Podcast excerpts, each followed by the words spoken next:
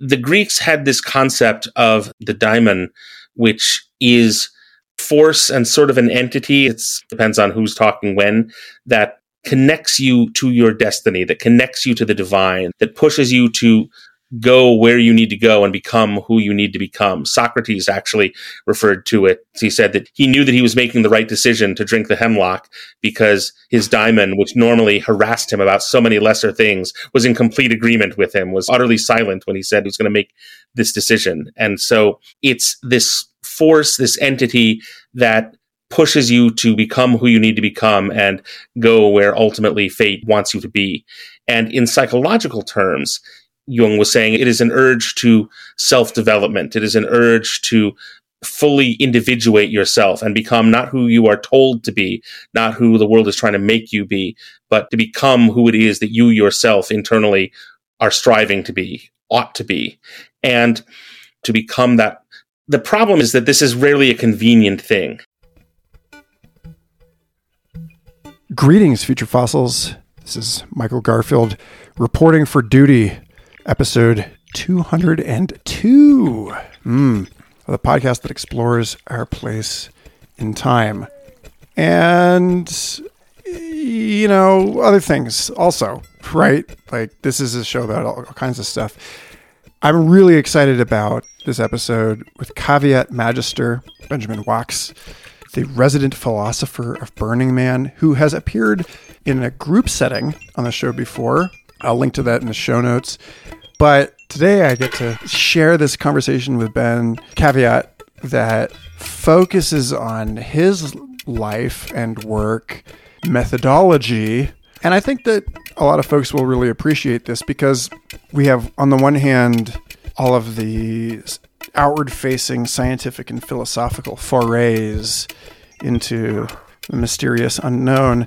But there's an internal horizon also, a horizon of discovery and development, of individuation and maturation and transcendence that his book, Turn Your Life into Art, really speaks to.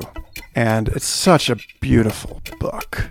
It's just delicious. It's full of amazing stories and he's such a masterful storyteller. And so here we are.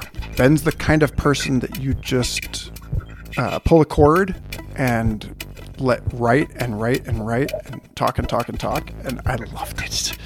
I loved this conversation. We took it into some very strange and interesting places that are pertinent to my own writing projects, specifically in as much as we can kind of establish a Jurassic Park, Disney, Meow Wolf, Burning Man taxonomy and talk about the ways that imagination and amusement and science and technology and art all come together. But a story for another time. Uh, those of you who have been missing out on the Jurassic Park Book Club, we have three calls left to do on these two books by Michael Crichton. So join us on Substack or Patreon and get in the mix. The Discord conversation around this has been so immensely rich, and I will be releasing the recordings from our first conversation as soon as I can. Now seems like a good time to shout out to new supporters. Jacob Foster of the Diverse Intelligences Summer Institute a true homie of the highest order. DISI.org. Check them out. They're doing amazing things. I'm going to get him on the show as soon as I can. Timothy Hare, superb participant in that book club conversation. Brian the Barchaeologist. Oh, yes, Brian Fleming. Definitely want to follow his Substack about dog behavior and chaos theory if you're into that kind of thing. And uh, Stephen Fisher, who runs the delightful Facebook page I Acknowledge Psychedelic Class Warfare Exists. Yes, all of you are wonderful people, and I'm glad that you have joined the ranks of folks helping me keep this show afloat.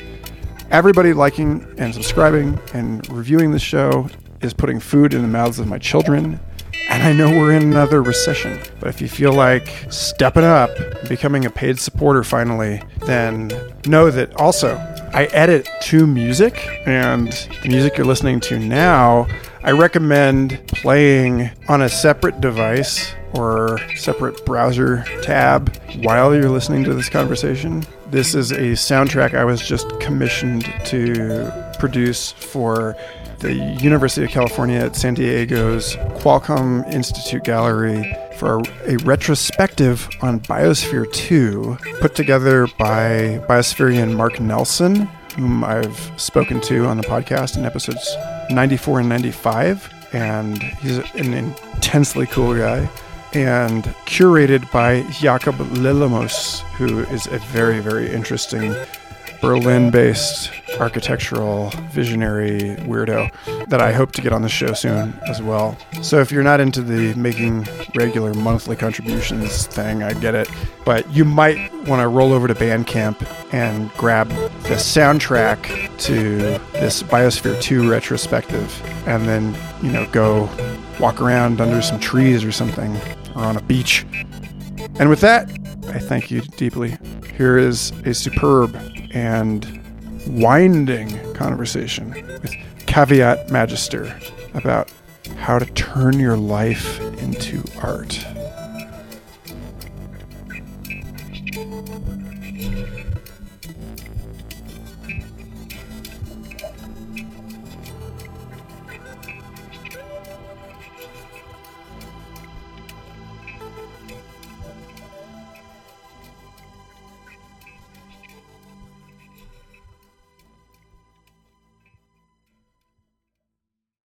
How are you? I'm all right. no matter how much time I arrange for myself, I always seem to be pushing against some deadline. But I think you have it worse than me. Oh, 2023, I think, is the singularity, like, obvious now. It's clear. We're here.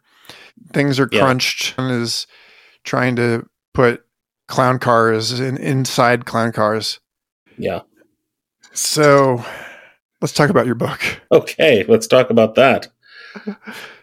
well, okay. First, actually, I want to talk about you as a person. Who are you before you wrote this book? Like, uh, where do you come from? I like to that? tell people I don't really have a from, that I eventually outdistanced it. But uh, okay. I don't know that this will go well, but sure. Let's talk about me. How far back do you want to go? All the way back. All the way back. Taproot Okay. There was always something different about me as a child. Little did I know that I was the chosen one spoken of in prophecy. But at the time, I had humble beginnings in the American Midwest, where I strove to build up the skills that would eventually lead me to greatness and to glory.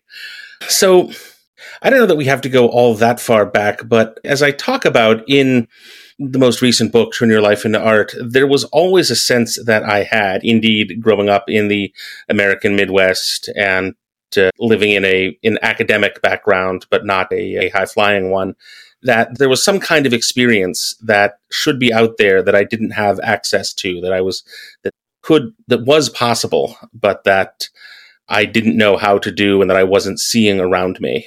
And on the one hand, it's probably not at all unusual for people to have a sense in their lives, even their young lives, that something is missing, something is different, there's something to strive for. That strikes me as, as completely normal. But at the same time, a lot of the other people who have really put their time and effort into these kinds of experiences seem to have something similar that they talk about. So, so maybe that's relevant, maybe that's not. We're in the Midwest? Mostly Indiana.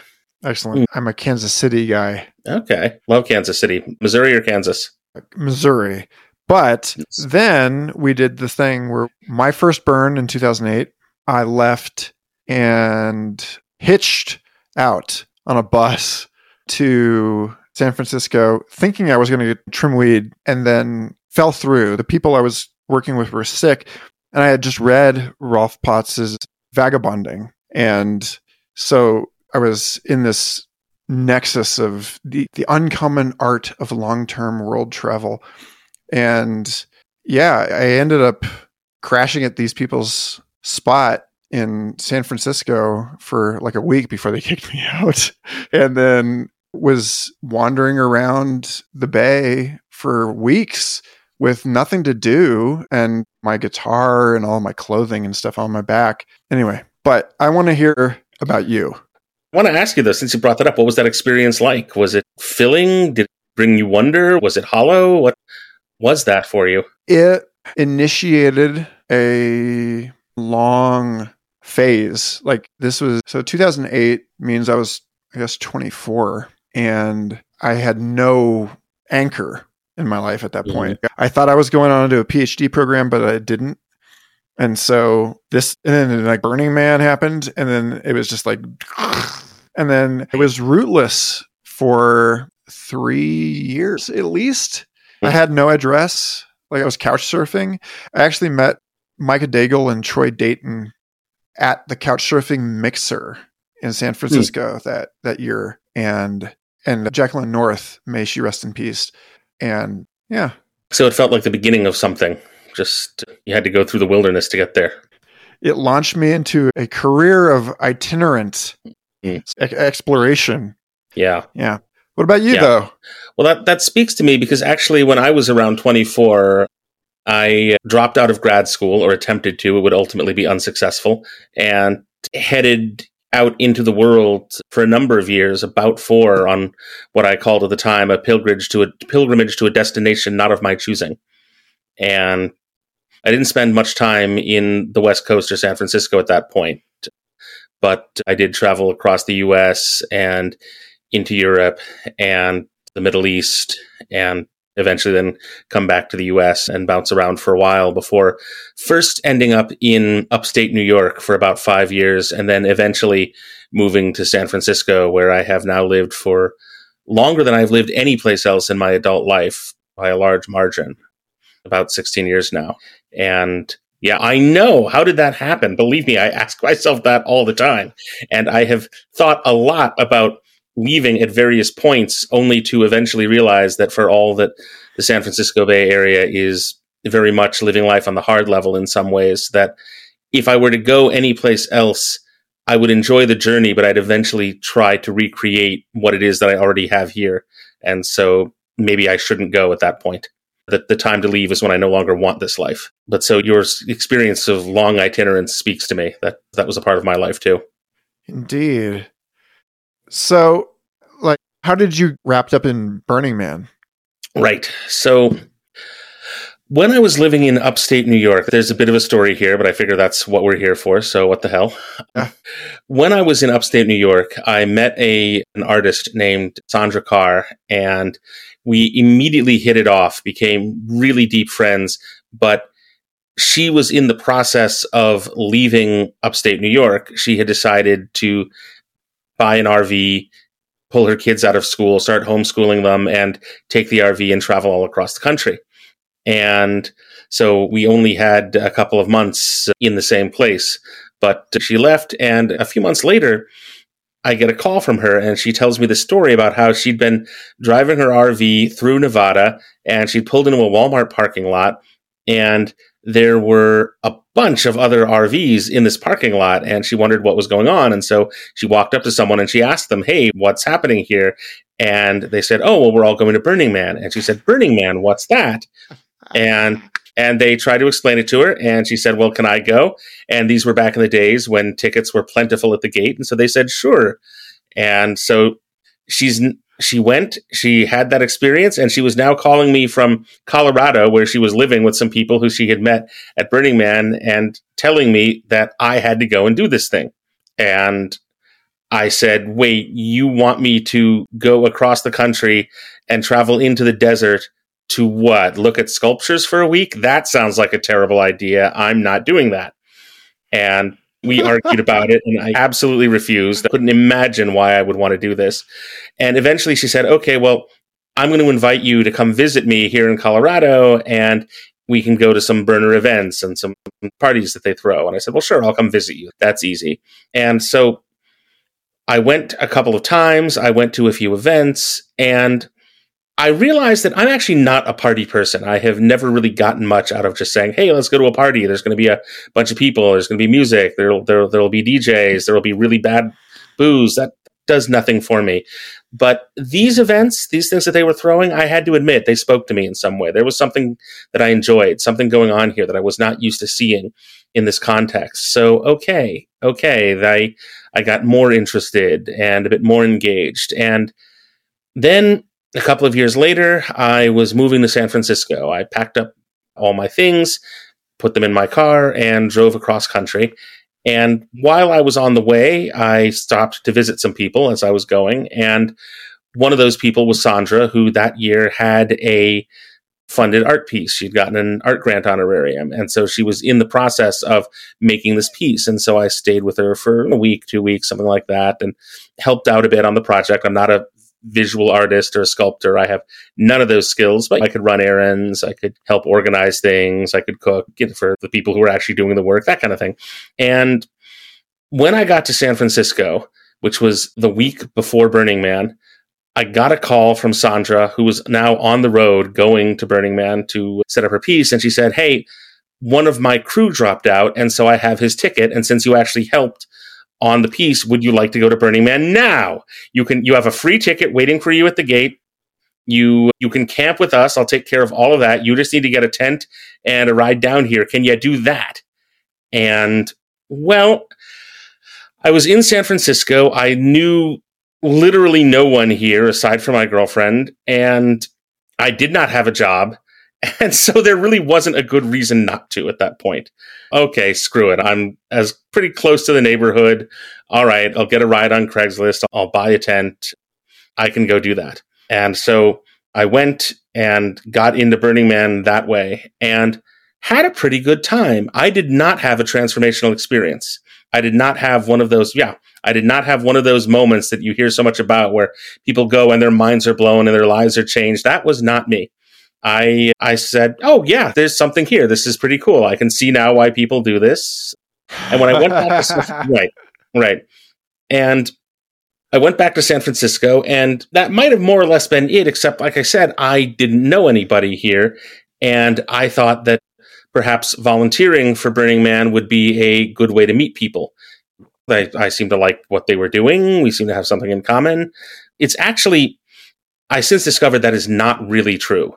That because Burning Man is, or San Francisco is Burning Man's central office hub, or at least was at the time, that it was, it's really meeting volunteering for Burning Man in any other place is a great way to meet people. Here, it's a great way to work on Burning Man. And I had not realized that at the time, but so I went to a volunteer fair that they had and I I looked around and I saw that they had a media team and I said, "Oh, I can do that. I'm a journalist, have that skill set." And I met Action Girl Andie Grace and she said, "Oh yeah, no, you'd probably be a good volunteer for us." But we're now accepting all our volunteer applications on the website. So I'm going to actually send you back home and log into our website and fill out the volunteer application. And when you have filled that out, just mention that you met me and we talked and we'll get you onto the team. And I said, great. So I went home. I pulled up the website. I went to the volunteer section, looked at the volunteer application, and was so disappointed. I was just devastated with disappointment because it was a perfectly ordinary volunteer application. There was nothing interesting or whimsical or artistic or funny about it. It was exactly what I would have filled out if I were volunteering for any other work the organization. And that wasn't what I was here for. I didn't want to do that. But then I thought, no, this is a participatory culture. I can fix this. I can do my part. And so I took a few days and created what I would like to think is still the most surreal volunteer application that they have ever received in the organization's 30 odd year history every question I tried to fuck with in some way. Mm-hmm. For the question about what's your emergency contact, I believe I wrote something along the lines of As a cynic, I believe that we are all fundamentally on our own. As an alcoholic, what are you doing looking at my sister? In the event of an emergency, I will kick your ass. And for the utterly ridiculous question of where do you see yourself in five years? What are your goals? What would you like to achieve? I wrote a long sprawling response about how what I really wanted to achieve in five years is to finally crush the amazing Spider Man. That I'd been working at this for so long and I tried so many things, and yet everything that I tried, he seemed to somehow escape. I don't know. It was like he had some sort of spider's sense that let him see that he was in danger. And I don't understand. I know that's ridiculous, but it was like that. But this time I was going to get him because I had the perfect team and the perfect plan. And I went through all this detail about the absurd supervillains I was bringing in and the plan that I had to finally get him. And I said, the only thing that I really regret about this right now, it's very exciting for me, but the thing that makes me sad is that I haven't yet had a chance to talk this over and share it with my best friend in the world, Peter Parker we used to be so close, but we've been so distant recently. And I don't get why that is. But you know what? We'll have plenty of time once I've finally crushed Spider Man. Once I've destroyed Spider Man, I'll get that friendship back and we'll put it on track. So that's what I want to do and what I want to have achieved. So when it was over, like I said, it took me a few days to put this all together. Looked it over. I decided it was what I wanted and I sent it off. And I, of course, didn't hear back that day. I didn't hear back the next day. I didn't hear back that week. I didn't hear anything back in two weeks. I didn't hear anything back in a month. And eventually, after about six months, I decided that this, I must have screwed this up, that I was too weird for Burning Man. This wasn't going to happen. And what could you do? So, so I let it go and got on with my life. A year and a half later, I got a response from Burning Man. What I had not known, I could not have known, was that the media team had gone through a major shift leadership had left. Andie had just gotten appointed. She had no idea what she was stepping Wait, into. What year is this? My first year in Black Rock City was 2006. So this would have been, oh, 2007, 2008, something like that. Was Maggie Duvall part of that team at the time? I don't believe she was part of it at the time. Yeah, I think she'd, she, I think she'd bailed already at that point. Anyway, go on. Yeah. So, right, but they're so they had basically gone as they were trying to figure this out. They're a solid group of team captains, and so they just they hadn't done any volunteer recruiting for all that time. And now that was starting to bite them in the ass as they were running out of people to fill shifts. And so they said, "Oh shoot, we have to fix this." And so the woman who was in charge of volunteerism at the time, her name was Terme, wonderful person, amazing artist, said to Andie, "Okay, what we'll do is we'll go through all the applications we've gotten in the last two years, and we'll look for the person who should be our volunteer coordinator.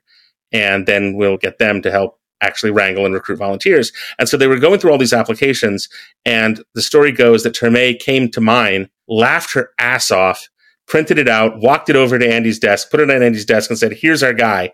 And Andie read it, laughed her ass off, and sent me an email saying, Oh my God, how did you fall through the cracks? Yes, clearly we need a volunteer coordinator. Would you like the gig?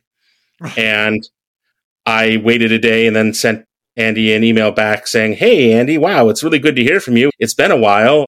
I'm glad you wrote, but I have to tell you, I'm with the Aspen Music Festival right now, and we're very happy together. They listen to me and they get back to me when I ask for things. And so it's a very good relationship. And so I'm thank you so much, but I think I'm happy need to stay where I am sincerely. And then at the end, in parenthesis, I wrote in all caps, Oh, who am I kidding? It's you. It's always been you. Yes, a thousand times yes. And that's how I got started with Burning Man. So, how did you become the philosopher, the resident um, philosopher? And then I do want to get to the book, but sure. let's just, let's establish some context here. Yeah, yeah. So what happened was that as the volunteer coordinator for the media team, I spent a lot of time talking with volunteers about Burning Man. And a lot of that was over email and group messages and things like that. And eventually, Andie and Will Chase were looking to revamp their the blog on their website and Andie reached out to me and said, "Hey, we really like the way you talk about Burning Man. Would you consider writing for a website? Is that a thing that we could get you to do?" And I said, "No, I don't think so. I'm thank you. That's flattering, but no." And Andie wrote back, Well, that I didn't expect that answer. So let's get a coffee and talk about it. Can we do that? And I said, Sure, I'll always get a coffee with you. So we sat down over coffee, and Andie said, Why don't you want to write for a website? And I said, because I've looked at your blog and it's all perfectly good. It's all it's all fine, but it's all very rah rahs and Burning Man great. Aren't we excited? And that's not what I'd want to do.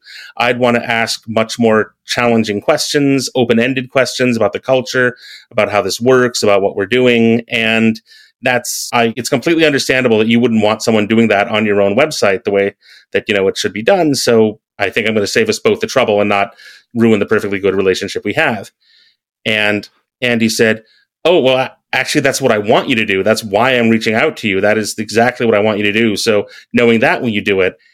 And I said, "I know you think you want that. It's know like, that isn't self-immolation kind of the point? Like I mean, not to not to call the last year I went to Burning Man was 2017 when the guy ran into the man, and I that was I haven't figured out how to get back after that yeah. because but anyway, that's there is this sort of Ouroboros thing going on here.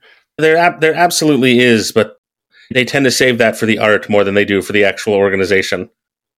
And uh, immolating yourself doesn't look good on federal permit applications. Absolutely not. So, so I said, I know you think you, you want that, but honestly, the minute I say something controversial, it's gonna, it's gonna, and you get blowback, it's gonna be a problem. And again, I'm just, I just see this going badly. And Andie said, okay, here's how serious I am. I'm just going to give you publishing credentials. Okay. I'm just going to give you the ability to publish anything at any time on our blog. No editorial review process, no scheduling, no, no any of that. You just publish whatever you want to publish and you'll have the ability to do that. Now do you believe I'm serious?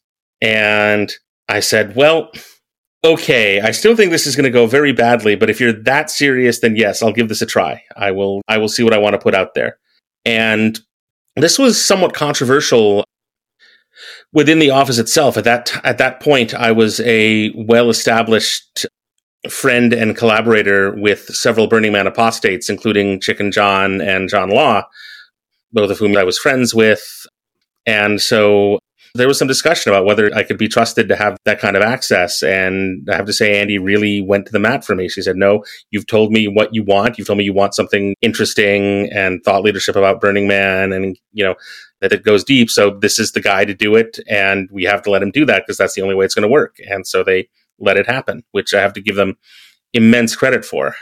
And it was successful beyond anything that. Uh, that I had imagined. It became a I became the standard bearer for the for the blog and for Burning Man for providing interesting thoughts about Burning Man.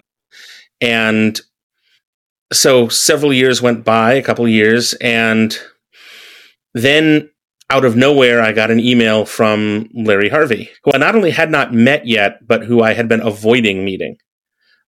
Because as soon as I started writing what I was writing on Burning Man's website, my I got inundated by local burners who wanted answers from me about what the org was doing now and why they were doing this and that.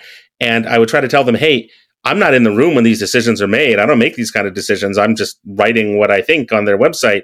And they said, oh, yeah, right. There's no way that Burning Man would let you write what you write if you're not really on the inside. And I kept trying to tell them, no, I'm really not. And these conversations went very badly until finally completely by accident, I hit on the magic phrase that would was my get out of jail free card, which was I've never even met Larry Harvey.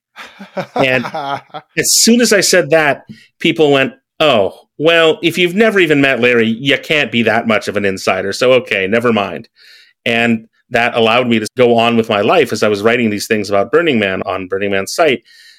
And so it became essential for me to be able to keep saying that. And so I actually avoided several opportunities to meet Larry because it really it had been a little much to to have that kind of Burning Man was there were a lot more controversies within Burning Man's community back then about about things. And so it was so it worked for me to not have to be in that center of things. But then out of nowhere, I got an email from Larry saying that he's been reading my work and following it, and he's very interested in meeting with me and talking with me. So could I could I set up an appointment to meet him with a secretary? And Can I ruin your situation, please? Right. Yeah. really put me in this point where I was where I had to decide, okay, what kind of person am I? Am I the sort of person who says, "No, I'm sorry, I can't meet you because ruin my street cred"? Can I do that? And I ultimately decided that no, I was not that guy. So, so I made an appointment, and Larry had me come visit him at his apartment. And so I came over and I rang the bell and got buzzed up and went to his apartment and walked in. And eight hours later, I left asking myself, what just happened? What the fuck was that? Now, this is this was not actually that uncommon a first meeting Larry story. A lot of people have stories about how they met Larry for the first time and got involved in these long, elaborate conversations. But eight hours is the longest that I've heard yet. If somebody has a longer one, I haven't heard that. And the truth is, he and I profoundly hit it off. We really did. It was a beautiful meeting of the minds to the point where I was actually wondering if I was being pranked. If somehow this people had briefed Larry on what I wanted to hear and they were fucking with me by having by by having that level of simpatico agreement. But oh no, we we really just just completely hit it off and became became very close friends and when he founded the philosophical center which was part of Burning Man's charter, Larry had insisted that there be a specific part of the organization dedicated to Burning Man philosophy, to the ideas of Burning Man, the history of Burning Man, to, to intellectual leadership. He invited me to be a founding member along with Stuart Mangrum. And that's really how that's how that all happened. Awesome. I, I became a philosopher because Larry started calling me a philosopher, basically. Fair. So now let's get to it. The we've had the salad now let's have the meat and the potatoes. The book. I want to yeah. talk about psycho magic. I want you to introduce yeah. people to this because I suspect that a lot of our listeners, I'm going to shout out to all of the meta modern magic weirdos, scout and folks who Naomi Most, obviously, who you were on the show once with her already, yeah. and Mitch Mignano and all of these people, Conner Habib, there's like lots of people that Jake Coburn, pretty much everybody that's been on this show that has been to Burning Man, psychomagic has been a thread on the show. But I want you to give us authoritative introduction to this subject because you do such a great job of it in this book. And go. Okay. So, this is book tour 101. So, psychomagic.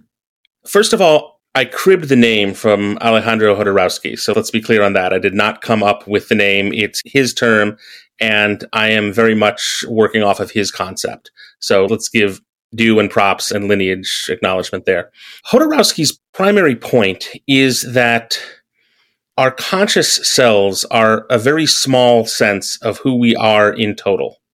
That the vast majority of who we are is actually inaccessible in some way to our conscious selves. And you can take that on several levels. You can take that on a purely materialistic level. There are neurons firing in your mind right now, and you are not aware of it at all. Your cells are dividing. You might or might not be aware of your heart beating at any moment. But the point is that physiologically, on even that basic level, a whole lot of things, a whole lot of very important things are happening that are not accessible to your conscious mind.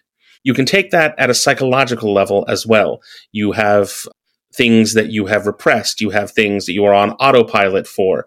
You have schema and framing that you live in but are not consciously aware of. You have things that you project out into the world and patterns that you inadvertently repeat. All of these stuff that is lumped into the idea of the unconscious and subconscious minds are things that you are not generally consciously aware of, but that nevertheless have an immense impact on your day to day life, on everything about how you experience the world. And then if you want to go there, you can talk about it spiritually. You can talk about the spirit and the soul and how we are affected by these things. We are these things in a profound way, but we don't have access to them. We can't point at them. We can't, we can't scratch them when they itch. We don't even notice necessarily in a direct way when they do. And so all of these things are vital to who we are and how we engage in the world. And the problem is, Jodorowsky said, that when you are trying to change your life or do something profound with yourself, these aspects of yourself that are outside of your conscious mind are what you need to be in connection with, but we always try to communicate them with to them with the tools of our conscious minds. Right? We talk to them as though they were our conscious selves. And the problem is that's not a language that they speak. Our unconscious selves do not speak the language of pep talk. They do not speak the language of rational argument. They don't do charts and graphics and, you know, that none of that actually works for them. And so the idea is that if you want to reach the deeper parts of yourself, you have to speak a language that they understand. And those deeper parts speak the language of symbolism. They speak the language of art. They speak the language of magic. They speak the language of archetypes and they speak the language of action. They respond to things happening and to powerful symbols, not to carefully constructed sentences and rational arguments. And so the art of speaking to the deeper parts of ourselves in the language they understand is what Jodorowsky termed psychomagic. That you use these tools, these languages of the unconscious self to get it to pay attention and to react and to engage in a way that it normally would not. And whether or not you think of that as literal magic, it certainly feels like magic when it happens. It feels like the world is in, is different than you thought it was and much more is possible than you imagined. And things that seemed like they were immovable boundaries are suddenly very permeable. And so it is in many ways the art of it's an art form that uses the world itself as its medium in order to speak to the deeper parts of yourself and make what seemed previously impossible suddenly apparent and engage something that you can engage with. And then there's this whole piece of it that you expound upon in the book about Jung and the daimon. And I'd love to hear you unpack that sure. for people too now. Yeah. So the notion which Jung, like Freud, like all the preeminent psychologists of that period, often went back to the ancient Greeks for their terminology and for their reference points, which is where you get the Oedipus complex and the death and life impulses, Thanatos and Eros and things like that.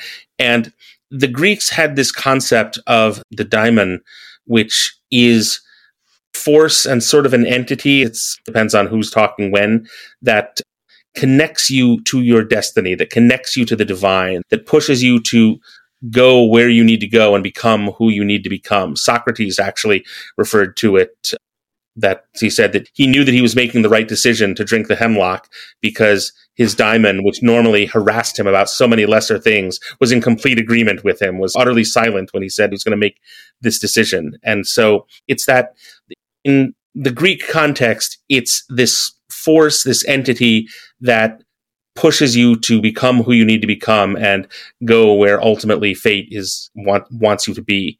And in psychological terms, it Jung was saying it is an urge to self development. It is an urge to fully individuate yourself and become not who you are told to be, not who the world is trying to make you be, but to become that, to become who it is that you yourself internally are striving to be, ought to be.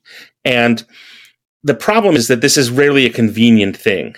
Personal growth of that kind does not necessarily fit in with the lives we have. It doesn't work well with a nine to five job. There are all kinds of responsibilities that the world wants to put on you. And so on the one hand, the daimon can be a tremendously joyful force. You're, if you, if it's working with you, if you're, or rather, if you're working with it, then it seems like synchronicity happens on your way. Opportunities come up. It's a joyful process. On the other hand, if you're working against it, if you're pushing it down, if you're saying, no, it's not, this isn't convenient right now, I have other things to do, I have other priorities, then the daimon can become a destructive, raging force, which is pretty amoral in the way that it will wreck your life in order to get you to pay attention to things that, that it, deep down you feel like you ought to be paying attention to. And the notion with the daimon in psychomagic is that and here I should say I'm moving away from the strict Jodorowsky interpretation. I'm talking, moving now into what I've called the San Francisco style of psychomagic, the San Francisco school of psychomagic. But the idea is that you have in the daimon, you have an ally on the inside of someone's head when you are engaged in psychomagic, because all of psychomagic really happens in the heads, in the experiences, in the psyches of the people who are experiencing it.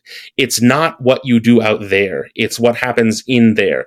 And this is different from the way that we generally think about conventional art. So, for example, if you are painting a painting, the painting exists out in the world. That's where it's happening. That's what it is. The painting is the object. It is the thing. If you are composing a symphony, well, the symphony is, it's the music that's being played. It's the sheet music. It's happening out in the world.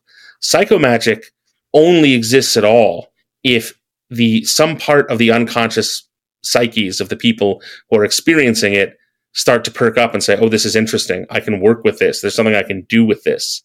And in that, the daimon is your ally in this because if you can create conditions under which someone's daimon or someone's psyche more generally s- says, Oh, wait a minute, this is interesting. I can use this for self development. This is a direction I want to go.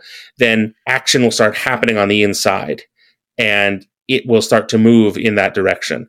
Psychomagic as an art form is not about saying A, B, and C or creating X, Y, and Z. It's about creating the conditions under which something will happen in someone's inner psyche, in that part of themselves that goes on below the surface. You're not saying what's going to happen. You're creating the conditions under which they are going to have this kind of reaction. And then you don't tell it what to do. You follow where it goes.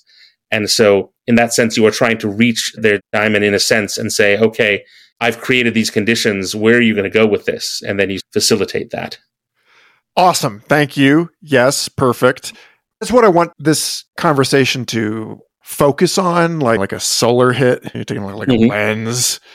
I 2005 when I visited the University of New Orleans and we sat on the levee. It was right before Katrina. My my friend and I sat on the levee and took a lens and smoked weed with just like anyway. I want to pin here into something that you bring up on page 74 of your book because this I did exactly the wrong thing in this regard. And I just want to loop out Mhm. here and, uh, bring this up. He said the phenomenon of changing your life after having this kind of art experience is common enough that it's spawned a warning aphorism. Don't marry your parakeet. It means that right after you get back from Burning Man, don't make any sudden life changes, which is exactly what I did. And yet it was precisely what was required of me by my daimon, which was this being that I was I had I really just discovered like in that moment, like that Mhm. time when I was like I was cut loose into this, into the bay with no map other than just I had a plastic map. This is like pre Google Maps, right? Like I had a Right. laminated map I was marking with a Sharpie. And so I wrote about this for Reality Sandwich back in the good old days before it was co opted by Delic Corporation. And I'll send you this essay because I think you'll get a kick out of it about how Terence McKenna says, don't give in to ast- astonishment. But I gave in to astonishment. And in, that was the call of my daimon. And Mm. in so doing, I learned to listen to my intuition and learn to know, you know, have no compass. So what do I use? You take a left or a right out of the door when you walk out morning. Left. Okay, great. And then that brings you into this thing. And so I I this is there's a story in your book also about a garden party. And I'd love to hear you tell that like weave that into this and that story and how destiny and choice and synchronicity and magic are all mixed up into this thing. And then th- Mm. this it is like there's this admonition not to not to radically transform your life, but in fact that is precisely also the point. Yeah. So like let's talk Yeah. about that. Okay.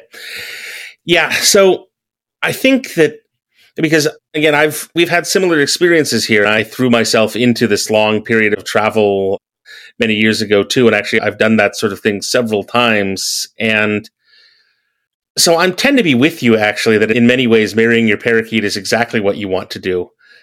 But I think that the admonition is a useful one because people need to understand that if they're actually going to do that, they really are throwing open the doors of possibility in their life.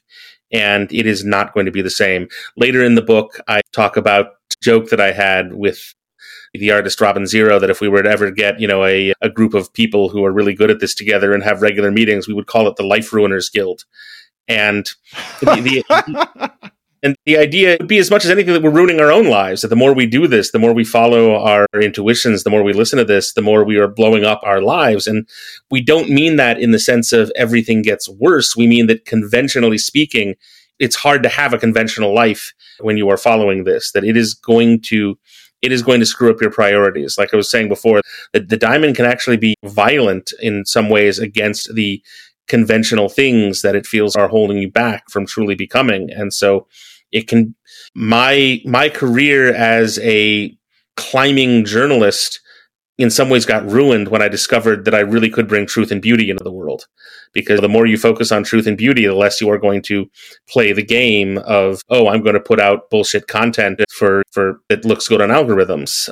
It's very hard to have these deeper, passionate, unconditional values in life and live in a way that is cooperative with the world around you. So it really matters that people understand, just as a, just as an ethical precept, if nothing else, it matters that people understand that if they're really going to do that, if they're really going to cross this threshold, that things are at the very least going to get extremely weird, and that in in many ways you may be blowing up the safe life that you have made for yourself. So, yeah, and in fact, those years of my vagabonding, my my partner thrice engaged. We and married innumerable times informally, right? Never legally, mm.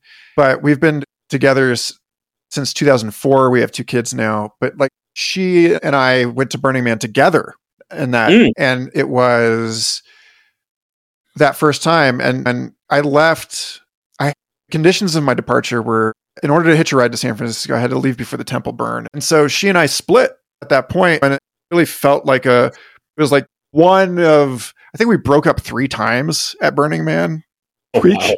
then we got married like on Saturday night and then then we left and then it was like turmoil.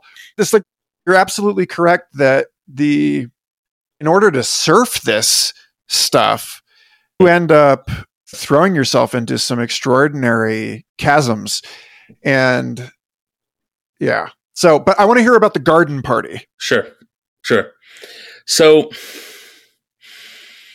this was an event where some people had taken a private space, a lush garden area, and turned it into a sort of musical extravaganza where there were a bunch of different sort of glades in it and they had put musical instruments in these different glades and then at night several hundred of us, or yeah, maybe a hundred or so, I don't know, maybe several hundred, uh, went in dressed in formal wear in a, at a no phones event and wandered around at night in the dark, going from glade to glade and seeing these spaces that were set up and hearing people play on the instruments. And it was just, it was a sort of a magical experience in and of itself. But before we'd gone in, some friends of mine had said, Hey, we want to stay with us, stay close to us while we're all wandering around here because there's a ritual we want to do with you. We have a thing that we want to do with you. So make sure we can find you because it's no phones. And I said, yeah, sure, no problem.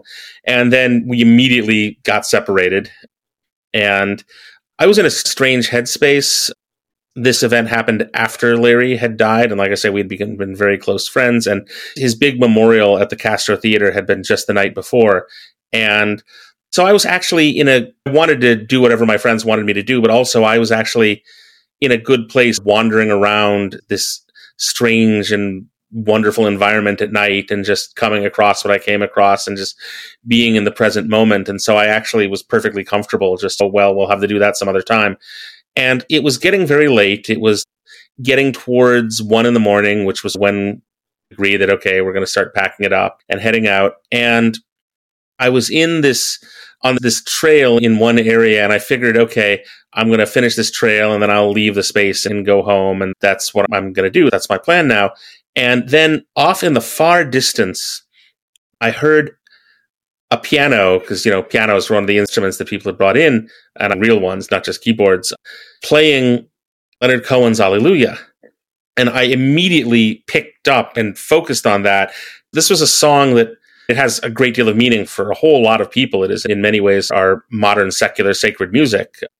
But it was very particular for me at that moment because I had sung that song at Larry's memorial the night before. It had been what had turned out to be one of the great musical moments of my life. And seeing that in front of a, you know, packed Castro Theater and to it was a very cathartic moment. It was one of those musical experiences where the crowd is completely with you and you're all just writing this and elevating this and oh my god it's amazing and so I, I, hear this and and a part of me says oh i should go over there And then I'm just like, no, that's ridiculous. What am I talking about? That's just somebody's playing that song. I don't know to make a beeline for it. Where did that even come from?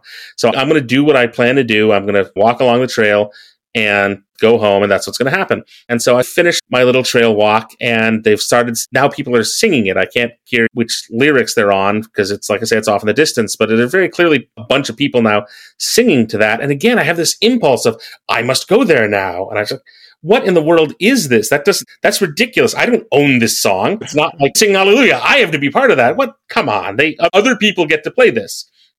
So I'm like, nope, I'm going home. So I, I head towards the exit that is, is best for me. And turns out that actually takes me right past the glade where the piano is, where the people are singing. And now they're still singing. And now I'm like, okay, I have really strong impulse to go over there. And I'm like, no, come on. Let other people sing this. This is whatever they're doing is not about me. I've had a good night calling it. And then as I'm walking maybe 20 feet away from them, and nobody sees me or anything because, like I say, it's dark, it's night. The only light is at the piano. The person who's playing the piano keeps playing it, but doesn't start another verse. And he says, "This is this would this would be someone named Henry, who I'd later become friends with." He says, "Okay, so I know Henry there are more Andrews. verses." That's, Henry Andrews, yes, yeah, who, he's- who is in the, weird metamodern magical circles. and also a very active member of the Future Fossils listening. Mm, yeah, this was Henry Andrews. Community. Yeah, Yeah. wonderful. Yeah. Yeah. Henry says, okay, I know there are more verses, but I don't know what they are. Does anyone else know any other verses? At that point, something in me just goes, okay. And so I walk over and I start singing the next verse. And there's this immediate reaction. People cheer. It's exciting. And we sing a couple more verses and then bring it to an end. And it's another really much smaller group, but really triumphant sort of moment. And when we're done and the applause and the cheering is all finished, I feel a hand on my shoulder and it's Robin, one of the people who wants to do wanted to do the ritual with me at the some point tonight. And I look at her and say, "Oh, this is a coincidence." And she says, "No, it's not. We couldn't find you, and so we created a summoning ritual, a magical summoning ritual to get you here. We got her on the piano, and I told everyone we're going to sing Hallelujah, and if we just keep singing Hallelujah, he will show up." And I swear to God, Michael, it I felt weirdly summoned and compelled by this whole thing. It's it was not only really psychologically acute of them to do that, it felt like I was resisting a call this whole time and eventually it became irresistible and I had to do it. But the point is it worked. It absolutely worked. So that's interesting because in that sense, the call, the destiny, the summoning, there's something else going on here. And I've had Naomi on the show in episode 149. She and I and a couple other folks talked about it was Tada Hozumi and Dare Sohei. Dare's especially unhappy about that episode and wants me to remove it, but that's it's my show. Anyway, the we talked about egregores. So something that I've noticed in my own experience in life is that it's one thing to think of it in a kind of a simpler Jungian sense, like the anima is, oh, it's your own, it's the feminine aspect of yourself or the animus or identify as in that way. And then, but there's something transpersonal and communal about this, where the answering the call is answering the call of a group of people that are actually Mhm. like invoking this. And so, in the sense that an egregore being, for the five people listening to this show that don't know what this is, because I'm obsessed with it and I talk about it all the time, that these entities that appear at, as like as a moire at the intersection of people, where like where Jesus says, "Where three or more gather in my name, there I am." You know and my relationship with my wife as i've discussed numerous times on this show dating back all the way to the paleontology episode with michelangelo another fabulous burner that relationship was the first unofficial wedding of that relationship was consummated by this being i call the angel squid which was accidentally invoked during a partnered acid trip that she and I took in 2007. And we switched t shirts because I was feeling rather dissociated and I felt like I needed to be more incarnate or something. And she was wearing Mhm. a shirt we'd screen printed with a squid, and I was wearing this shirt that had like it was from this event that used to go on in Lawrence, Kansas, where we met at the University of Kansas called the Red Balloon to Do, which was this massive art walk open houses all over town and everybody's got galleries and performances set up inside their homes. And the shirt was just gorgeous. It was this pink shirt with the two red balloons that had eyes on them. But it was like this the sense of like a discarnate observer. And I was like, well, or actually it was a yellow shirt. It was like, what, so what do we do if we what if we switch these sh- shirts? We switched the angel shirt and the squid shirt. And then as soon mm. as we did, it was like we had closed a circuit.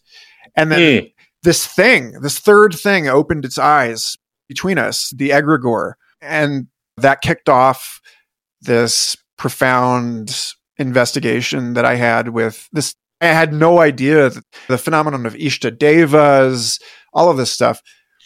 None of this was familiar to me and was something I'd stumbled upon in the way that you stumbled upon the piano. And so, like, this is a key piece of it. I don't know really what I'm asking here, but I think that I guess one thing I want to talk to you about for sure, and I mentioned this to you in email before our conversation, was the piece about danger and risk, right? And you say in your book that we can't guardrail these experiences for people because okay because right. this is where i want to land this because i come from a disney family my father worked for disney for 20 years and before that he worked for universal studios i grew up in yeah. amusement parks and so all of my experience of psychomagical design and burning man and these kinds of things is held in contrast to the experience of going in through the back door of Walt Disney or Universal, like being going through the handicapped entrance, cutting the line, and riding Back to the Future 25 times. Or, but also like being there when the dinosaur ride opens at Animal Kingdom and being on the first group of people to go through that ride, and the ride is maladjusted, and I get a headache because the car is shaking so badly oh, that they have to turn it down afterwards. And so like there's like there's things about Disney that where it's like you can't create magical experiences for people without some element of danger and mm-hmm. risk. And yet they do everything in their power to mitigate it, to downplay right. it, or when people die in the park to completely whitewash it, pave over mm-hmm. it, act like it never happened. Yeah. And so this is again to the point of when I hear my friend Maggie Duvall talking about the 90s in Burning Man, right? And like the mm-hmm. 96, 97, these years that were just like absolutely insane. People were still bringing yeah. guns and yeah. this kind of thing. So, yeah. So there's a fork in the road here, but I want to make sure that we have time in this conversation to get to those two things. One one being the way in which one's destiny is not merely one's own. Mm-hmm. And then also this point about the fact that I'm standing here looking at all of my like Jurassic Park memorabilia. I was at the world premiere, Jurassic Park in 1993, yeah. Universal Studios, June 8th. What? You could see the boom because they had the reel was maladjusted. The reel was off. And so when Dennis Nedry's getting spat at by the Dilophosaurus, you can see the boom mic hanging in the shot. Okay. So like there's this thing about you can't John Hammond wants to create a safe experience you know, for his mm. guests. And you can't do that. They're dinosaurs. Like you can't have a transformational experience that's just and so this is the problem I've had with transformational festivals from day one is that they're really going to transform you.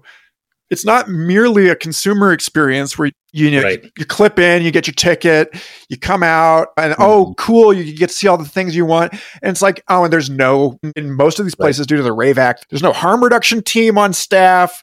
Mm-hmm. Okay, I'm done ranting. You're awesome. Go for it. Thank you.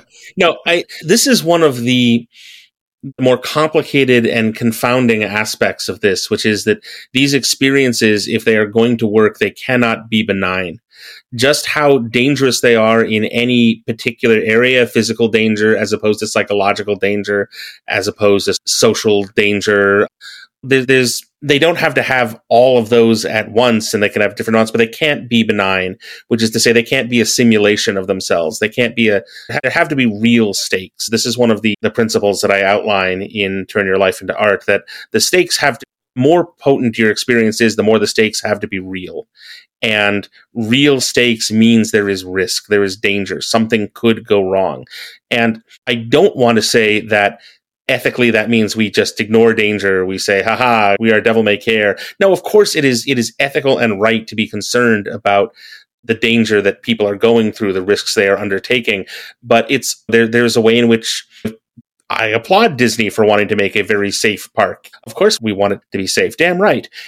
But if there are certain kinds of experiences that you are going for, it turns out that those experiences cannot be benign. There has to be risk attached, and risk can be terrifying. Risk means there is an element of danger. And I think part of the reason it works, first of all, is just the dangerous experiences tend to be more potent in and of themselves but also because again, the essence of psychomagic is does that underlying part of your psyche, does the deeper part of yourself perk up and take notice and say, oh, this is interesting. And that happens when stakes are real. It doesn't happen when stakes are not. It doesn't happen in the same way when you are watching a movie, when you are going through a simulation. There's nothing really at stake here. Passive consumerism, or even to some extent active consumerism, just if nothing can go wrong, then nothing can go really right either. And the result is that you have an experience that is inert, that is benign. The way that I put this in the book is that if you take Disney and you acknowledge, first of all, just how brilliant all of the Imagineers are, that they are the best in the world at creating these kinds of experiences. And then you give them this nearly unlimited budget to create some kind of experience and do what they want to do. You'll get something amazing but you will never get an experience that Disney can create that using those that approach that is as profound and powerful as breaking into Disney would be. The reality of just that simple thing of hey, we're going to break and enter into this theme park.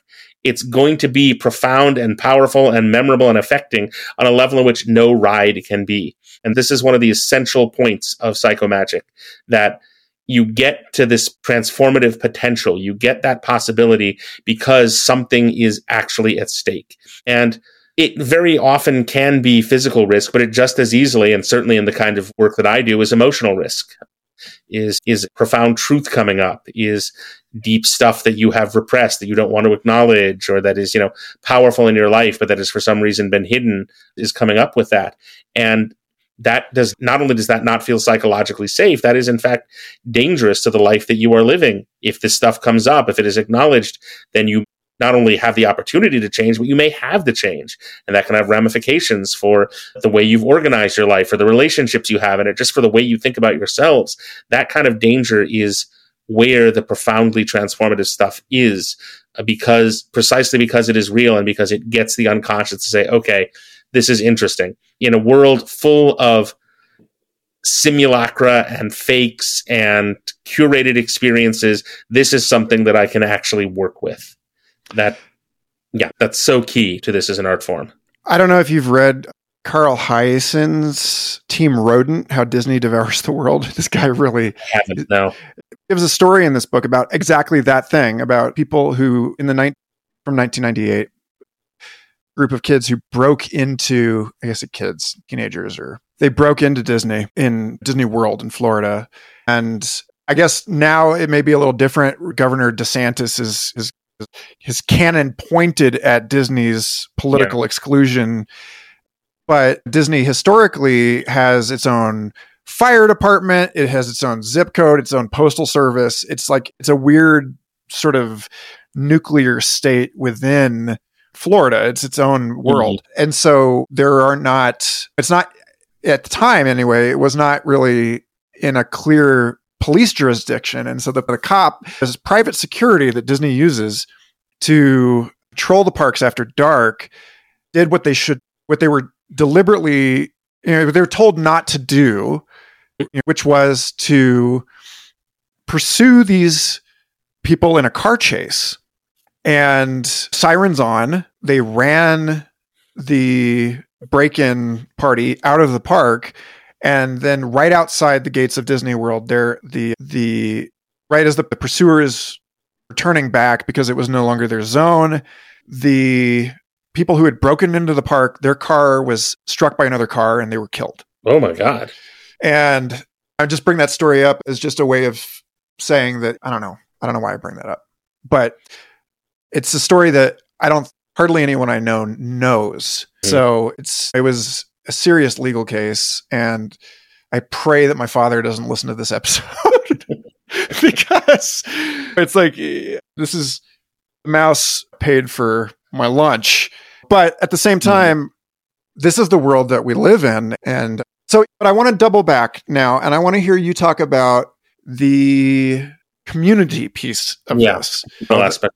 Right. Yeah, the egregore piece. Actually, but before before I get to that, let me mention that the way that I have found is both most ethical and most efficacious to handle these dangerous aspects of psychomagic is not to create better guardrails because that just ultimately makes your experience more inert. Is to get better at handling danger that the right approach is to get better at being with people and being supportive of people as they go through these dangerous moments of being better able to react to these threatening situations as they come up that getting more familiar with danger and better at handling it is the way in which you can keep these experiences potent and keep people as safe as possible. That this is a better approach and it's one that I think is crucial to the continued, let's call it potency of places like Burning Man that are trying to straddle this line of, okay, we are responsible, we are safe, but also we are really trying to create environments where these kinds of experiences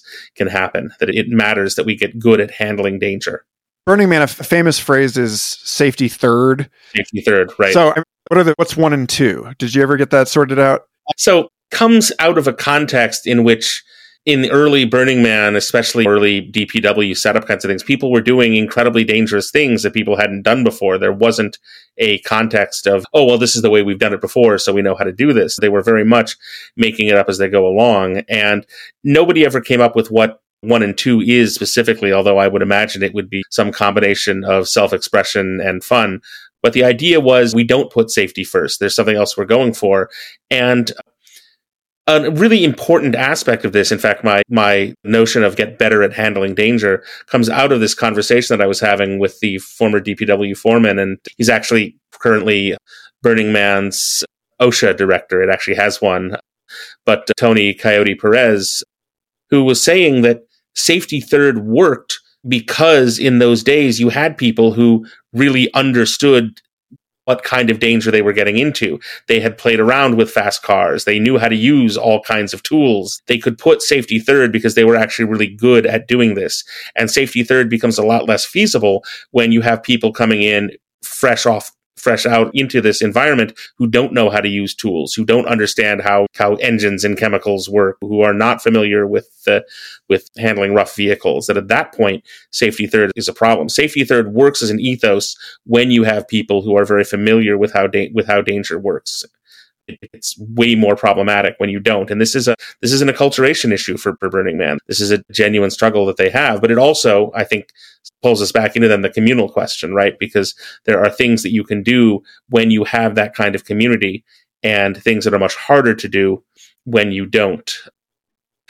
The communal aspect of this has been a very interesting development for me. First of all, I wrote this book. I wrote Turn Your Life into Art in some ways as a how to manual for how to do something, for how to do these kinds of things, and also as a love letter to a scene that I really do feel is past. That it's not that nobody is doing psychomagic in San Francisco anymore, far from it, but that the energy has shifted from psychomagical experiences to immersive and interactive theater experiences, which is not the same thing.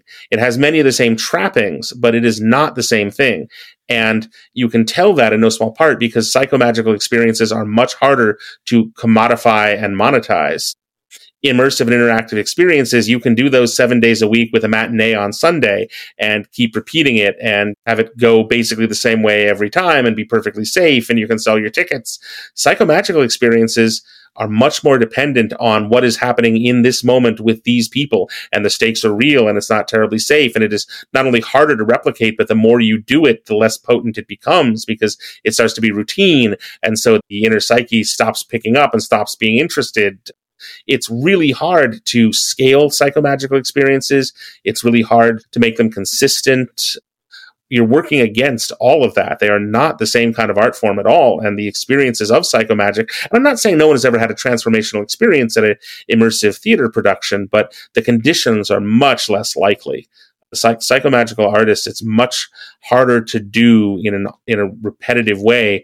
And so you had this amazing scene in San Francisco that I was privileged to come in as last third of, where people were really doing this for each other, where you had this underground where everyone was creating unique rituals for one another and unique psychomagical experiences as a part of near daily life. And it was extraordinary and it is it is not happening now and it's not happening for perfectly good reasons people want to use their art to pay their rent i get that amen that is it is much easier to do if you just cut back on the psychomagic and cut back on the psychomagic and suddenly you're doing an alternative version of what disney is doing and there's nothing wrong with that talking about Meow Wolf now because I'm here in Santa Fe and I love Meow Wolf. I love it so much. But mm. this is the case that as that organization has scaled, much as an organism as it yeah. scales, I'm here I am bringing in the complex systems piece, right? That a child starts out very young and playful and full of exploration, mm-hmm. information, and discovery. And then as mm-hmm. it gets old, it becomes more and more risk averse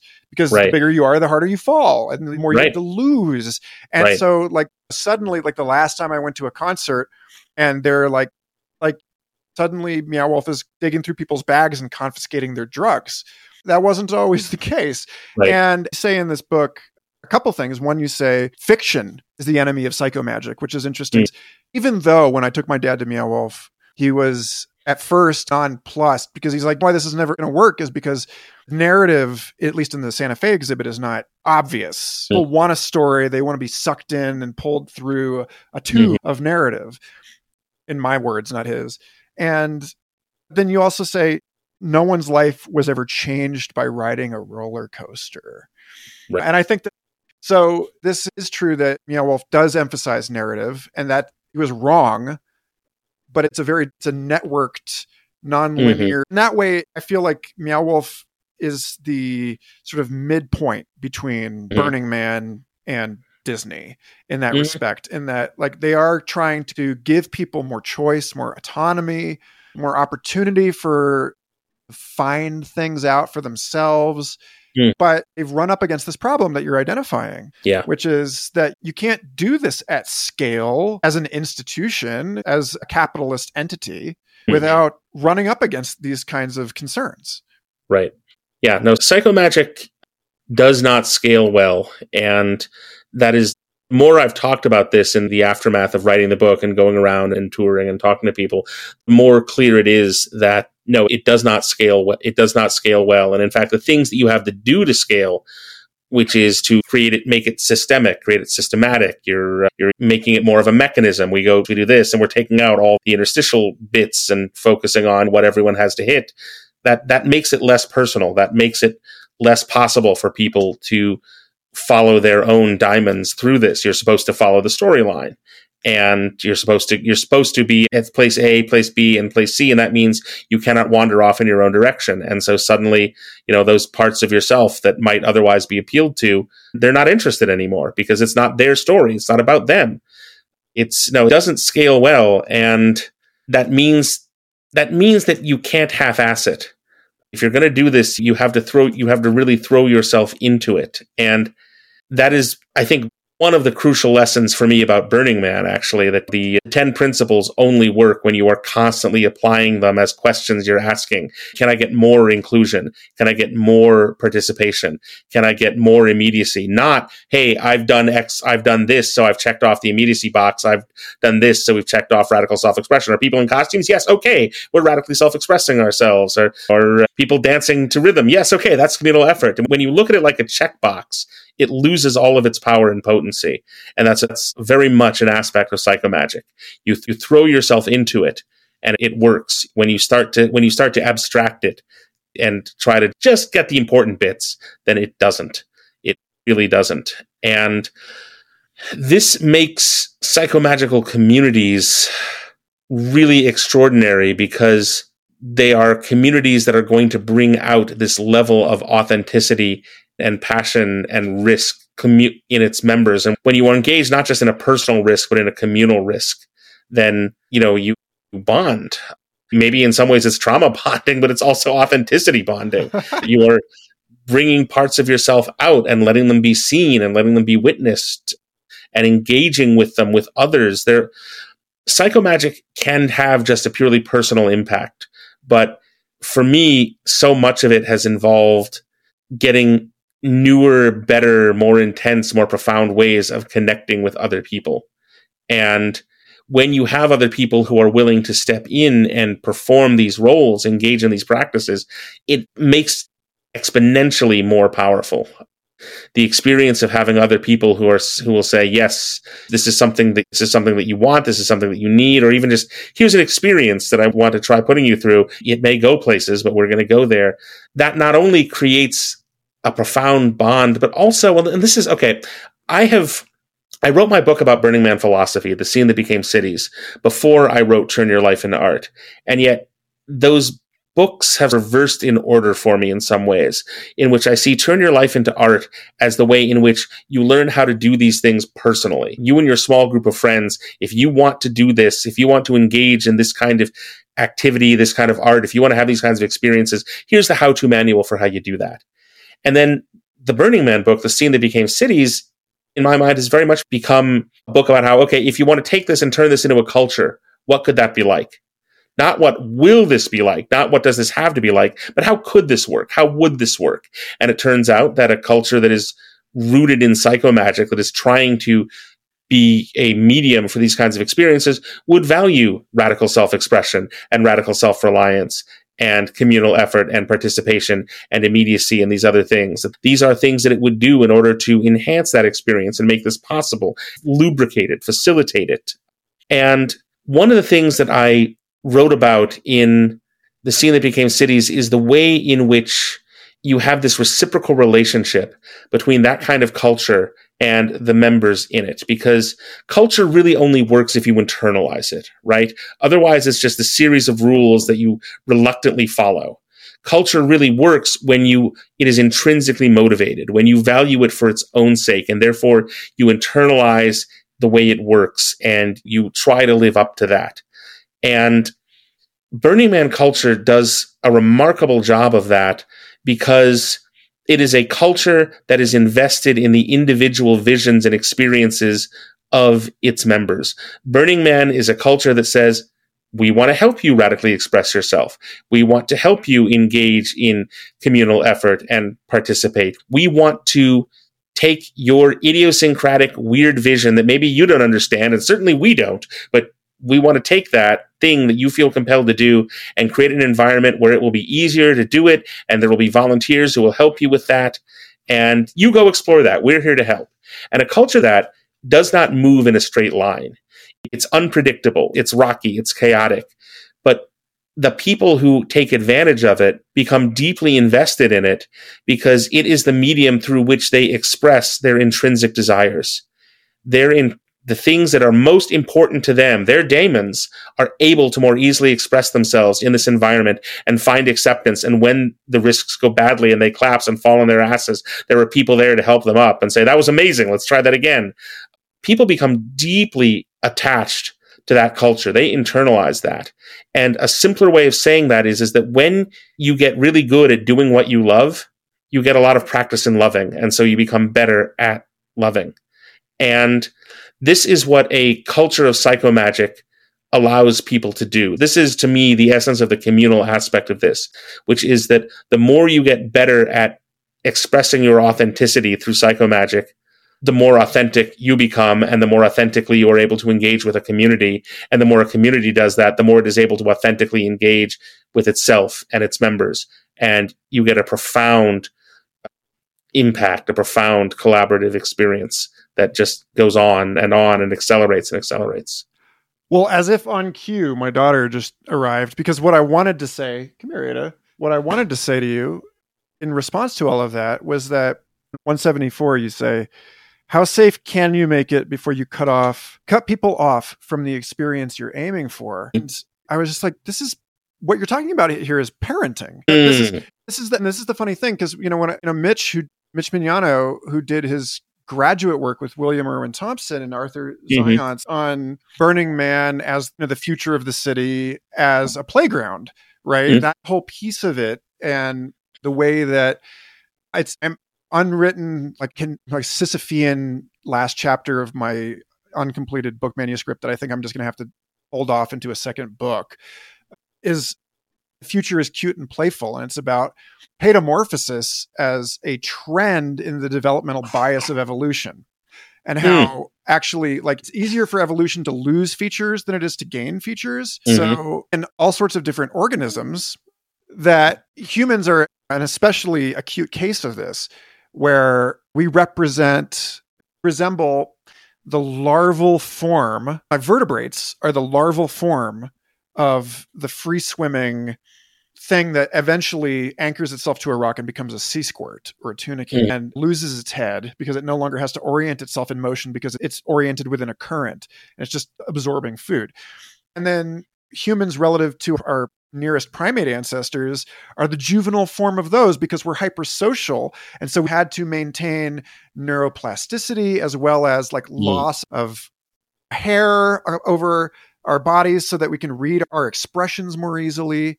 And and so like all of this stuff i think about what the future of the human species looks like. And i know i'm not the only person who has said this like the image of the gray alien as perhaps a you know an hmm. intimation of the future of the human species is like they none of them really exist on their own. They're all mind linked telepathic communal group. And they're almost fetal in appearance, small, no, no nose, diminished mouth.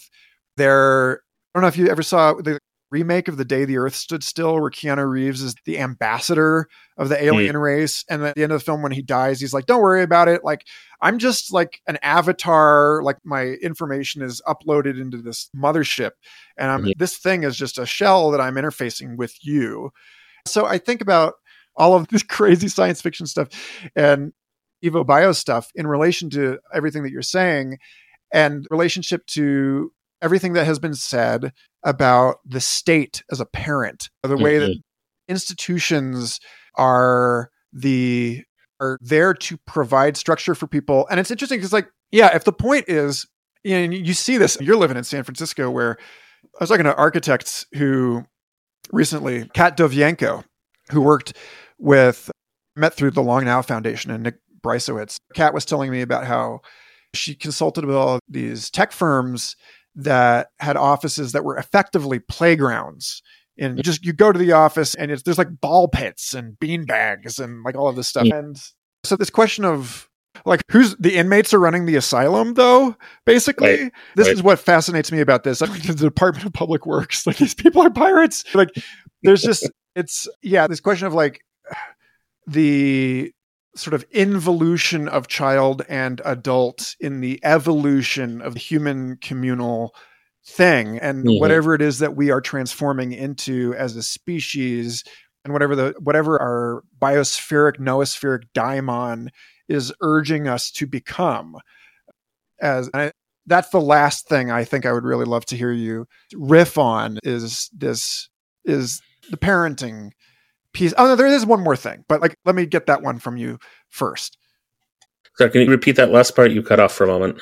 Oh, I was just saying that's there's two more pieces, but this whole nugget that I've just unpacked for you, that's what I want to hear you riff on. And then there's this one last little flag, a cherry on top that I want to ask you about after that.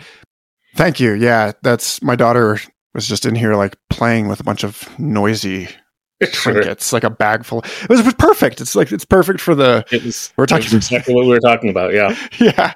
So, but yeah, please, I'd love to hear you speak so to that I'll, piece of it. I'll riff on this, but I don't know that it will go anyplace satisfactory because I have, in many ways, stopped doing that kind of really big picture thinking because I feel like the world is no longer as amenable to it as it used to be one of the common themes that I have written about in a newsletter that I sent out to my Patreon supporters. It's called the Apocalypse Cabaret newsletter. And the Apocalypse Cabaret has been very much a phrase that I've been using. I've actually put on events called the Apocalypse Cabarets, and I have an Apocalypse Cabaret manifesto, and I send out the occasional Apocalypse Cabaret newsletter.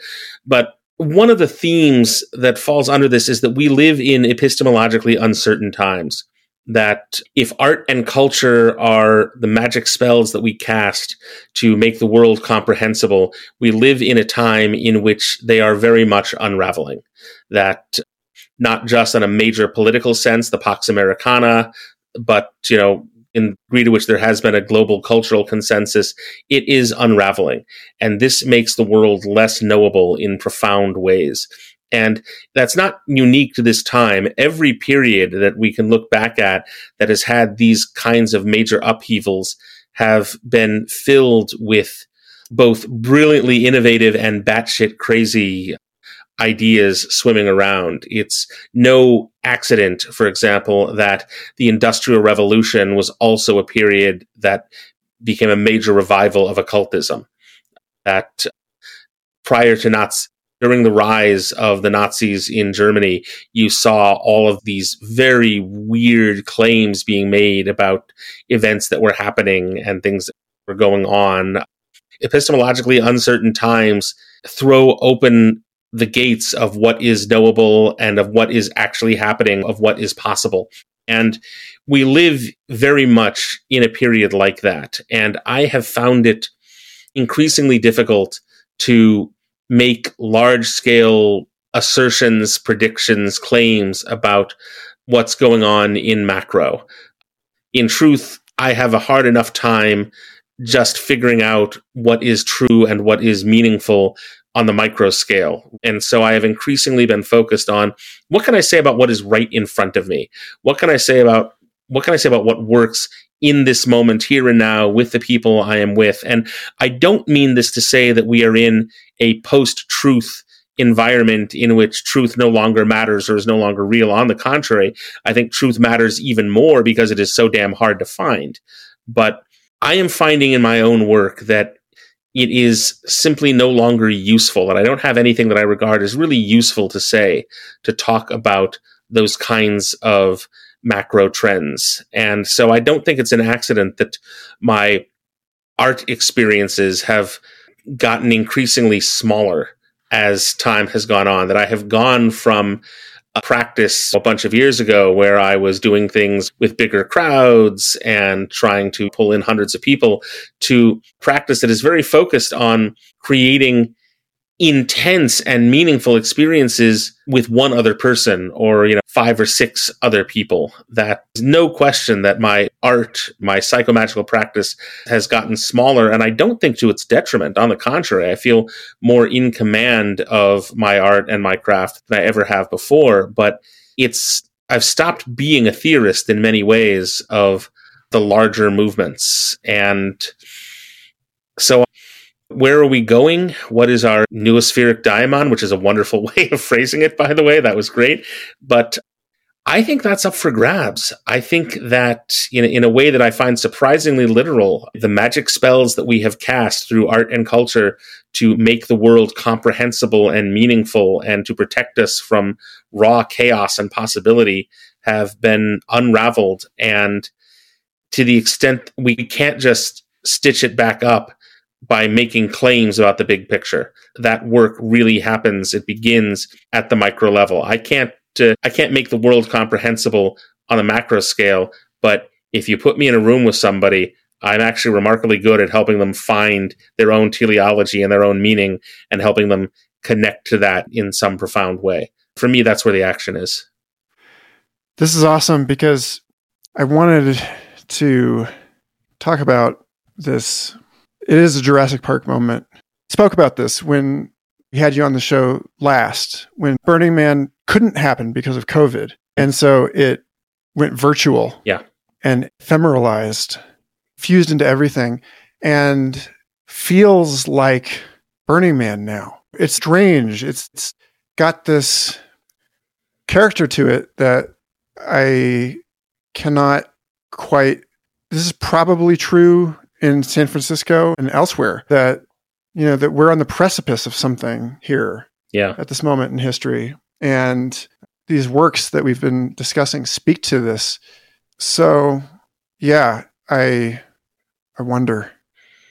And I honestly don't know on, on, on the larger scale. I, I, I used to make claims. I used to have theories. I used to make predictions. And at this moment, honestly, I don't know. I I can see the way the world is unraveling. I can make observations about that, but predictions. But no, but what I can do, and what I find for me at least, the utility of psychomagic right now is that it helps me and it helps me help others find the true and the meaningful and the profound and the whimsical in the moment we are in the moment that we are actually having.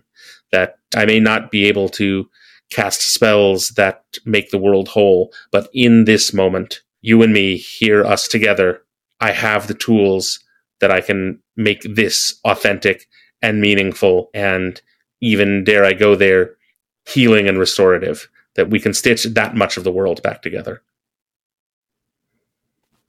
There's a final piece here.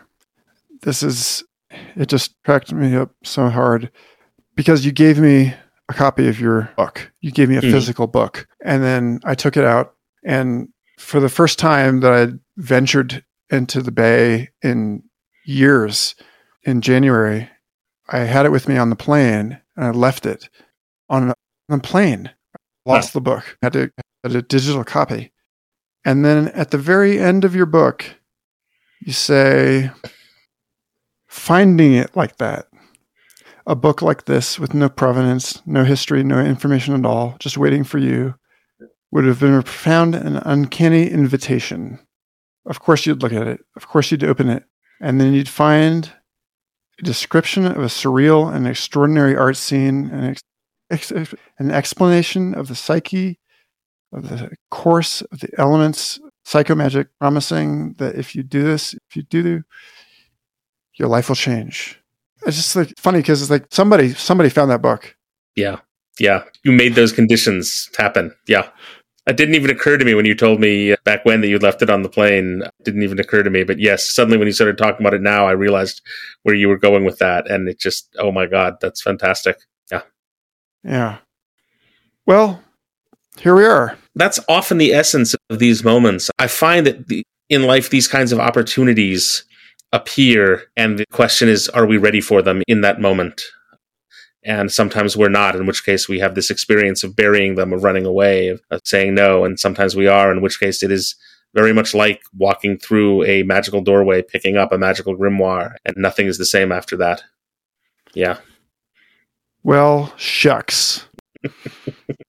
Caveat this has been extraordinary. Michael, thank you for this. Yeah, it has.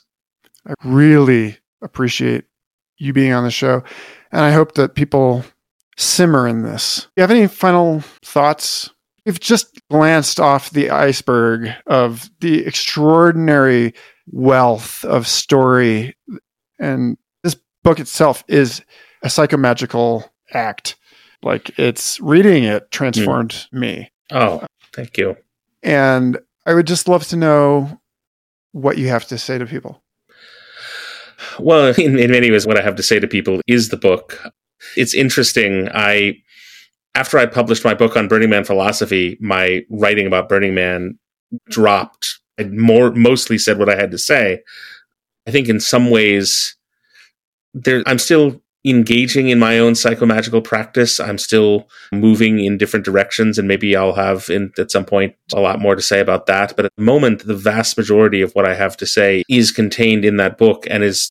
I suppose I should emphasize you were talking earlier about the communal aspect of this that I didn't invent this. I have interpreted, I have synthesized, but you know, there were in addition to Jodorowsky and all who came before him, there were 30 years of artists and anti artists and pranksters and ne'er do wells in the San Francisco Bay Area who created the culture that I then came into and learned from and was able to synthesize into something like this. And it has very much changed my own life. It, I am a completely different person. We, you started off this conversation asking about me and going all the way back. And I said, yeah, there was always this sense that I had when I was much younger that there was a kind of experience that was possible that I didn't know how to do or didn't know how to access, but it seemed like it was there. And this very much that, that's what I discovered here. I discovered a community of people who were doing that and being part of that enriched my life profoundly. And I am so grateful. But what I've also discovered, and this is the paradox, is that the more you do this kind of thing for a utilitarian goal, the less impactful and profound and even helpful it is that there are practices in life, the most magical, the most extraordinary, that you do for their own sake. And you let them, you let what happens then emerge. I have discovered that the things that we want to do for their own sake, as opposed to as a tool to get someplace else, are the things that are most valuable and often the things that we talk about the least. And that the more we can orient ourselves to them and think about them clearly and engage in practices that bring them up, the more delightful and rich life is, the more meaning it has, the less tragic it becomes. So suppose I would say that the gateway into psychomagic, the gateway into all of the things that I think are best in life come from what you personally want to do for its own sake and not because it's what you're supposed to do or because it will get you somewhere. What do you value unconditionally? And then we just had like bizarre, strange. What the hell? Here we are talking about like being at the precipice of mystery, and then just this. It's perfect. Just yeah. like you leaving that book on the plane. Got it perfect. Yeah. Yeah. That Wow. Okay. All right. Well, thank you. Thank you so much for being on the show and for your work. And God, I'm inspired by your stuff. And I really just, do you have any final shout outs or statements or? No, just, just that it's been a pleasure. I'm I've really enjoyed this and that I very much look forward to finding out what happens next. Awesome. Thanks again for listening. Future Fossils is an independent podcast with no ad sponsors, entirely funded by community support. And I love it that way. I thank you for everything you do to help keep this river flowing. You can find me at michaelgarfield.substack.com, patreon.com slash michaelgarfield, or at Michael Garfield on Twitter or Instagram if you want to reach out. We have a Discord server that I have reopened to the public. Dig into the show notes for links to that and much, much else. And have a most excellent Aeon.